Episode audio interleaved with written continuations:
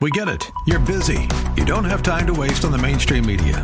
That's why Salem News Channel is here. We have hosts worth watching, actually discussing the topics that matter. Andrew Wilkow, Dinesh D'Souza, Brandon Tatum, and more. Open debate and free speech you won't find anywhere else. We're not like the other guys. We're Salem News Channel. Watch anytime on any screen for free 24 7 at snc.tv and on Local Now, Channel 525. The Cal Thomas Commentary is brought to you by Values Through Media.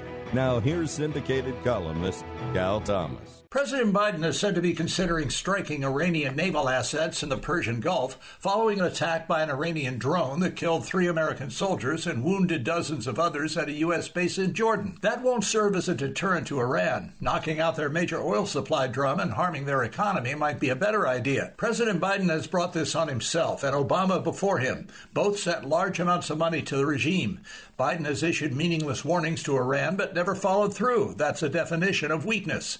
Various administration spokesmen have said America doesn't want to go to war with Iran. Breaking news Iran is at war with us. If Iran pays only a small price for its terrorist activities, it will only invite more of the same. That's human nature, and we've seen the results of weakness and strength in the past. Projecting strength helps keep the peace. Projecting weakness invites more attacks and leads to war. If President Biden chooses a weak response to Iran's murder of Americans, expect more dead Americans.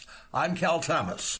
For a free copy of today's commentary, visit calthomas.com or write us at Values Through Media, P.O. Box 373340, Key Largo, Florida 33037. That's P.O. Box 373340, Key Largo, Florida 33037. Please specify the date and subject. Your tax deductible gifts to Values Through Media help support us. Listen again next time for the Cal Thomas Commentary.